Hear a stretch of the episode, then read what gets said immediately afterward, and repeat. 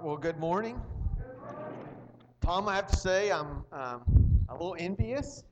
Uh, the last time I stood up uh, at the pulpit and people clapped for me like they did for you, uh, it's because I had told them that I was going to be gone for two weeks. So, I mean, I, I really don't know what to make of that. But okay, are we on? Can you hear me okay? So obviously, hopefully, you you can recall what we've been studying over the last several weeks. We've been talking about the the prepositions of God. God is, uh, God is above, and uh, God is, help me out here, but before and ahead of us. Ryan, thank you so much. I can't, you were listening. That is, that's awesome. That just, that warms my heart uh, just uh, a little bit, more than just a little bit. Uh, but this morning, what we're going to be talking about um, is the fact that um, we're not going to be talking about prepositions. I know that's disheartening. I, I know you're upset. And I know one more thing. I brought up the bulletin, and this is not my notes. And so I'm going to need my notes, or this is going to be really short. Hurry. Gracie, bring my notes before they cut me off. See, there's the clap that I get. They're mocking me. Okay. So let's just start over. Okay, I'm going to reset this clock. None of that counted. None of this this here we go again. 2 weeks ago we began looking at the prepositions of God and during that time we discussed that God is above and over and as Ryan pointed out a second ago that God is ahead and before. And before I jump into our next set of prepositions, I feel it necessary to I have to read this. Prepare you position to preemptively procure more propositions. Okay, so more easily stated is this we interrupt your regularly scheduled program to bring this important announcement. That's something that we do understand.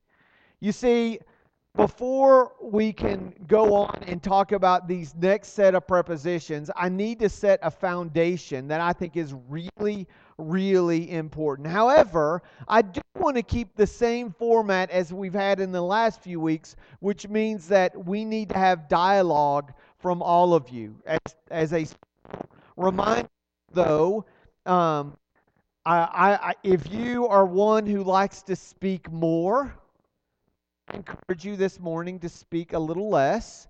And if you're a person who likes to speak a little less, I'm going to you to speak more.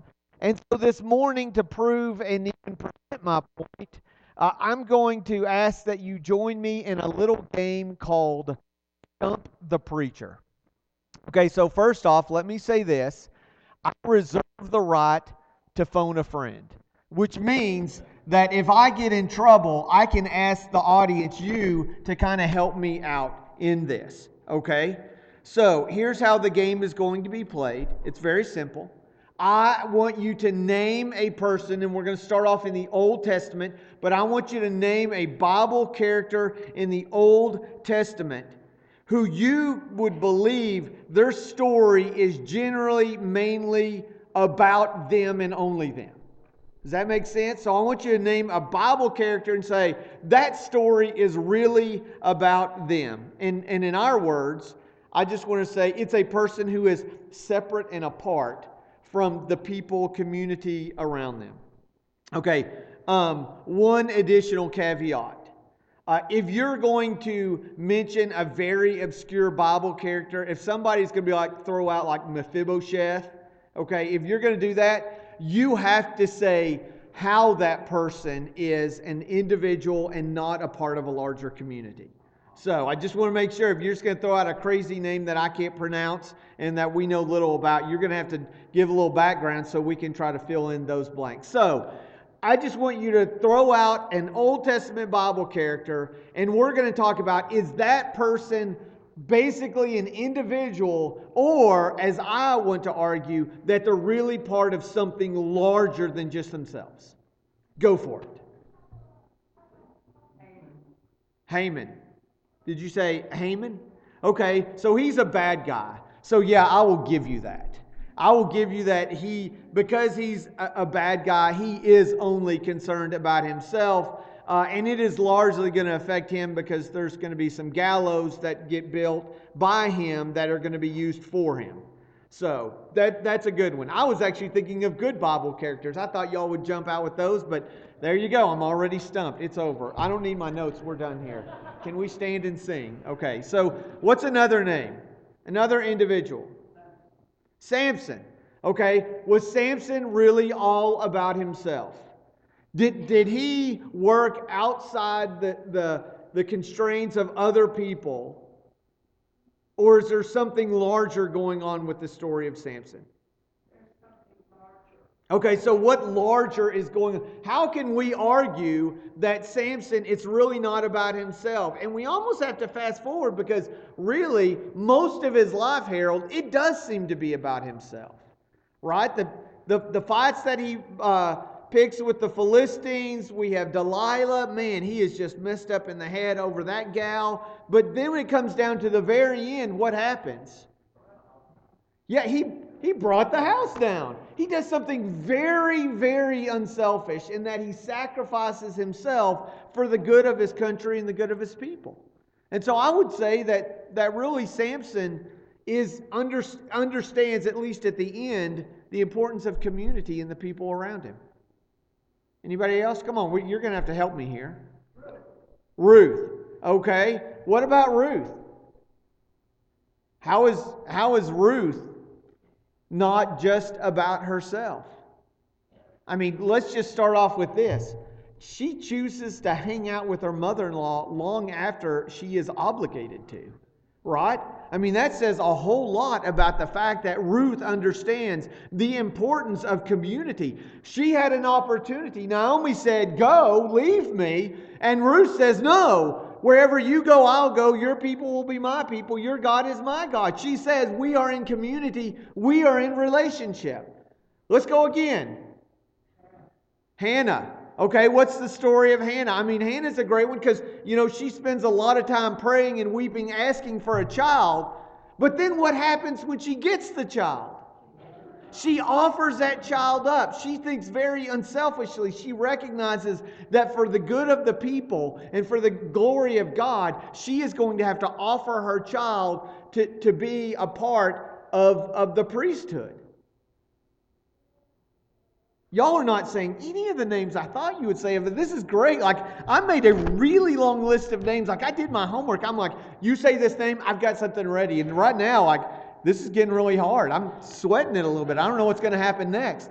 Name another person in the Old Testament. Abigail. Okay, tell me why Abigail.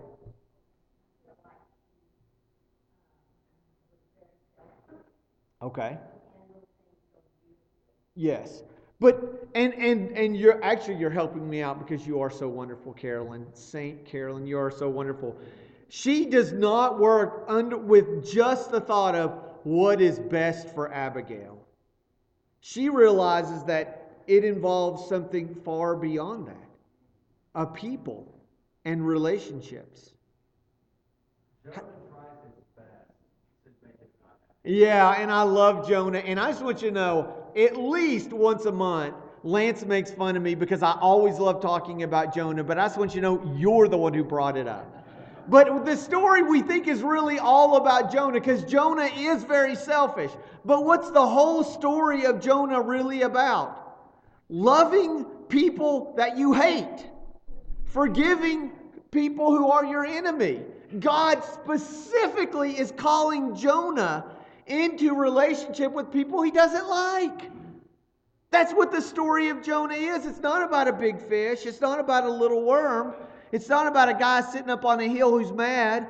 It's really about God saying, I forgive people and I love people, and you need to do the same.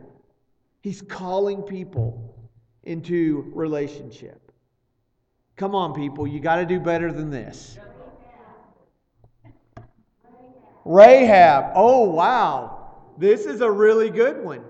And I this is a tough one because it can go both ways with Rahab. Rahab is, um, according to some Old Testament scholars, they'll say that she was an innkeeper. But if you flip a few pages over and get to the New Testament, they call her what most people believe that she is. She's a prostitute right? And so she's there. She's in the town of, anybody remember? Starts with a J. Jericho, right? She's in there in Jericho, and there's a couple of spies there. Anybody remember their names? If I tell you Joshua, what's the other one? Caleb. They go in and they spy out the land, and Rahab takes them up there, and she even hides them and protects them, right? And so, in one sense, you know, she is being sort of selfish because she's like, I'm, I'm going to basically betray my own country. But then what does she do beyond that? She makes a deal. She says, I'm going to protect you because I believe in your God. And she even goes so far to say, Will you spare me, not only me, but also my family, everybody who's in this house? And so, in that way, she's very selfish. And she does recognize that, that the Israelites has something that, that she desperately wants, and that's to be able to serve the mighty Yahweh. Who else? How about, how about Adam? Let's just, I'm just going to go down my list now. I want to talk a little bit about Adam. Is, is Adam ever alone? He is. And God looks at him, and what does he say? This is not good for this guy to be alone. It is not good for man to be alone. I'm going to make a suitable helper. God says you need to be in community, in relationship. It's not just about you. Noah. Noah spent, you know, a hundred years building a boat over 500 feet long, right? Is it really all about Noah? I, I wouldn't say so. Because he's the one that allowed mankind to continue on. How do we imagine that Noah was not alone? He was locked up in a boat for over 365 days, about 370 days, we reckon. How many times do you think his wife reminded him that they were stuck in that boat together because of him? Noah had to live in relationship with the seven other people who were on that boat and the numerous other animals. It wasn't just about Noah. Abraham it's not about his story, it's about their story. You can hardly talk about Abram or Abraham without talking about Abraham and Sarah, or Abraham and Lot, or Abraham and Isaac. In each of those times, it's not just about he's the single patriarch, it is not about he is God's person. Abraham represents God's people. Okay, Isaac is another example of that what happens when you try to focus on yourself, when you and your wife pick favorites. And that is a reminder that you can't just live in isolation and have just exactly what you want. Jacob, he wrestles with his brother, his father in law, his two wives, his 13 kids, and an angel. This ain't no one man show for Jacob. Now, now Joseph seems like it could be a story all about him. Because he's the one person in the well and the one person who gets sent off into slavery into Egypt, and the one person who ends up down in jail. But really, what is the story of Joseph about? God taking care of his people. You know, I, I really think it's about that reunion with him and his brothers. And, and God says, this was never just about you. In fact, Joseph would go so far to say that, that it wasn't just about him. He says, what, what you meant for harm, God meant for good. God allowed me to go through this so that as a people, we could come together. He had to be that archetypal Christ in which he sacrificed for the good of others. We've talked about John. We, uh, Elijah. Elijah's another one. Okay, he's, he's been fed by ravens. You know, he's, he's the one that, that faces off against the 400 prophets of Baal. He's the, the one person who outruns the chariot. He's the one person who ends up in the desert. And what does he say? In the desert, I want to die. And why does he say he wants to die? He says, I'm all alone. Ultimately, God is going to reveal himself through this gentle whisper. And then what is God going to say? You're not alone. Like there's others out there. Don't forget that. Psalms. They were prayers, laments, and praise set to music intended to be sung publicly by a group of people. The prophets, by very definition, they are prophesying to a group of people. So we've covered the Old Testament. What about the New Testament in 90 seconds? The Gospels are about a father, a son, and the love that they share to all of mankind. Good luck making the New Testament about individ- an individual. It is all about God the Father, God the Son, God the Spirit, reaching out to all mankind. Which I think is really interesting too, because even as we talk about who God is, it's not singular. Now, this is a word that is kind of confusing because the concept we don't fully understand and we don't really like the word because it's not biblical. And there's other religious groups that use this word, so it makes us uncomfortable. But you talk about God, and you really have to talk about the Trinity about God the Father, and God the Son, and God the Spirit, and how they continually are working together in relationship. Even God says it's not just about the individual. It is about relationship, it's about community. The letters were written to groups of people in the New Testament the, the church in Corinth, the Corinthians, the Ephesians, the Philippians, the Colossians. Well, well, what about Philemon? Well, Philemon is a church leader in Colossae whose slave named, anybody remember? Onesimus runs away. All of a sudden, Tychicus knocks on the door. I love that name. I just, it's not important to say it, but I just want to say it again Tychicus. Tychicus knocks on the door. He's the one delivering the letter. Philemon, we could guess, opens up the door. And in walks in Tychicus. He's holding a couple letters. One of them is the letter that we call Colossians. The other one is called Philemon. And right behind Tychicus is who? Onesimus.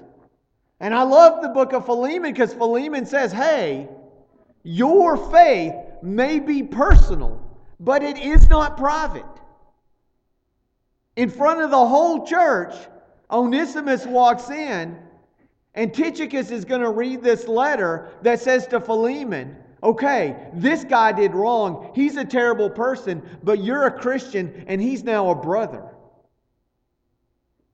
And it's not just about what you want or how, fi- how you feel or what you desire, it is about living in community.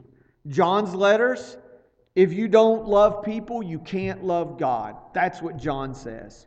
James says you got to care for the widows, don't show favoritism, don't slander your brother and sister, and pray for other people. All throughout, from the very beginning of time, all the way throughout our Bible, we see over and over again that the Bible is not about an individual or separate individuals. So I, I kind of feel like I'm showing the Zapruder film, like I'm some kind of JFK expert, right? I just want to contest that it, it can't be just one person. That, that for all of us, there has to be that, that second person on the grassy knoll. We were not called to live as individuals. And I'm not trying to hurt your feeling, but this book is not for you as a singular individual. This book was written to and for communities and for people. As, as I wrote here, this is the hymn book for y'all. This is not for you as an individual. Now, this is really a hard pill to swallow and a hard line to sell because the thing is, is that we are in a country, a culture, society that is all about me. Or in your case, it's all about you. you we could trace this back years and years. And we could go back and we could talk about where did this start? Before Facebook, before automobiles, before Lynn, this nation entered into an age of individualism. I was so proud of that. And none of you enjoyed it as much as I did. Individualism is a person separated from everything by possessing his or her own needs, goals, and desires in comparison to other persons. And this started in the, the 19th century in America, and it has only picked up steam. Over the last 200 years, our country has entrenched ourselves ever more deeply into believing that you, or in the case me, is more important than us. It has even infiltrated our churches. What do I want and what do I like is what we often ask. What are my favorite songs? Who is my favorite preacher? Well, at least we all can agree on that one. How long do I have to sit in church? Will class appeal to me? And because of that individualism, churches have started catering to individuals and their wants and desires. What is our response? We build coffee bars, we buy fog machines, and sing and we sing songs that just make the members smile and feel good about themselves. We speak of prosperity, we teach about happiness, and we never preach more than 30 minutes. Well, usually never. You see, somewhere we got this idea that that we're that this is really all about us. I was just talking to Lance about this and I said, "Hey, I may need some help because I don't know what kind of questions I'm going to get asked. You may need to help me out." And we started talking about this and he says, "Hey, here's something that, that is really important and, and I love it." He's like, "Don't forget until we got this Bible leather bound and on pages for over a thousand years, 1500 years, there was no such thing as personal Bible study. Think about it. Because you didn't own a Bible. Unless you were a scribe or a Pharisee that had access to it. If you wanted to study the Bible, it meant that you sat with a group of people. And I think God understood that at some point when this was going to happen, He says, I've got to plan and prepare so people don't think that all they have to do is sit at home and stare at this and ask the questions about what does this mean for me? And how do I get what I want? And how can I really be happy? Because He's going to say, I want you to get up early on Sunday morning. You get up when everybody else is sleeping. When most of the world, most of your culture says, I get two Saturdays in a row, he says, you get up and you get dressed and you make yourself presentable and you show up around other people and you encourage other people and you love other people and you join together with other people in what? Communion. We, we commune. We have this union together. We come together. We're not here to sing solos. We're not here to sit down and talk about what's best for you and what you want.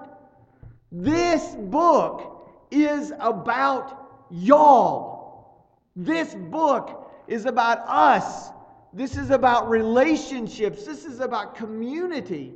And I really want to talk about how God is among us.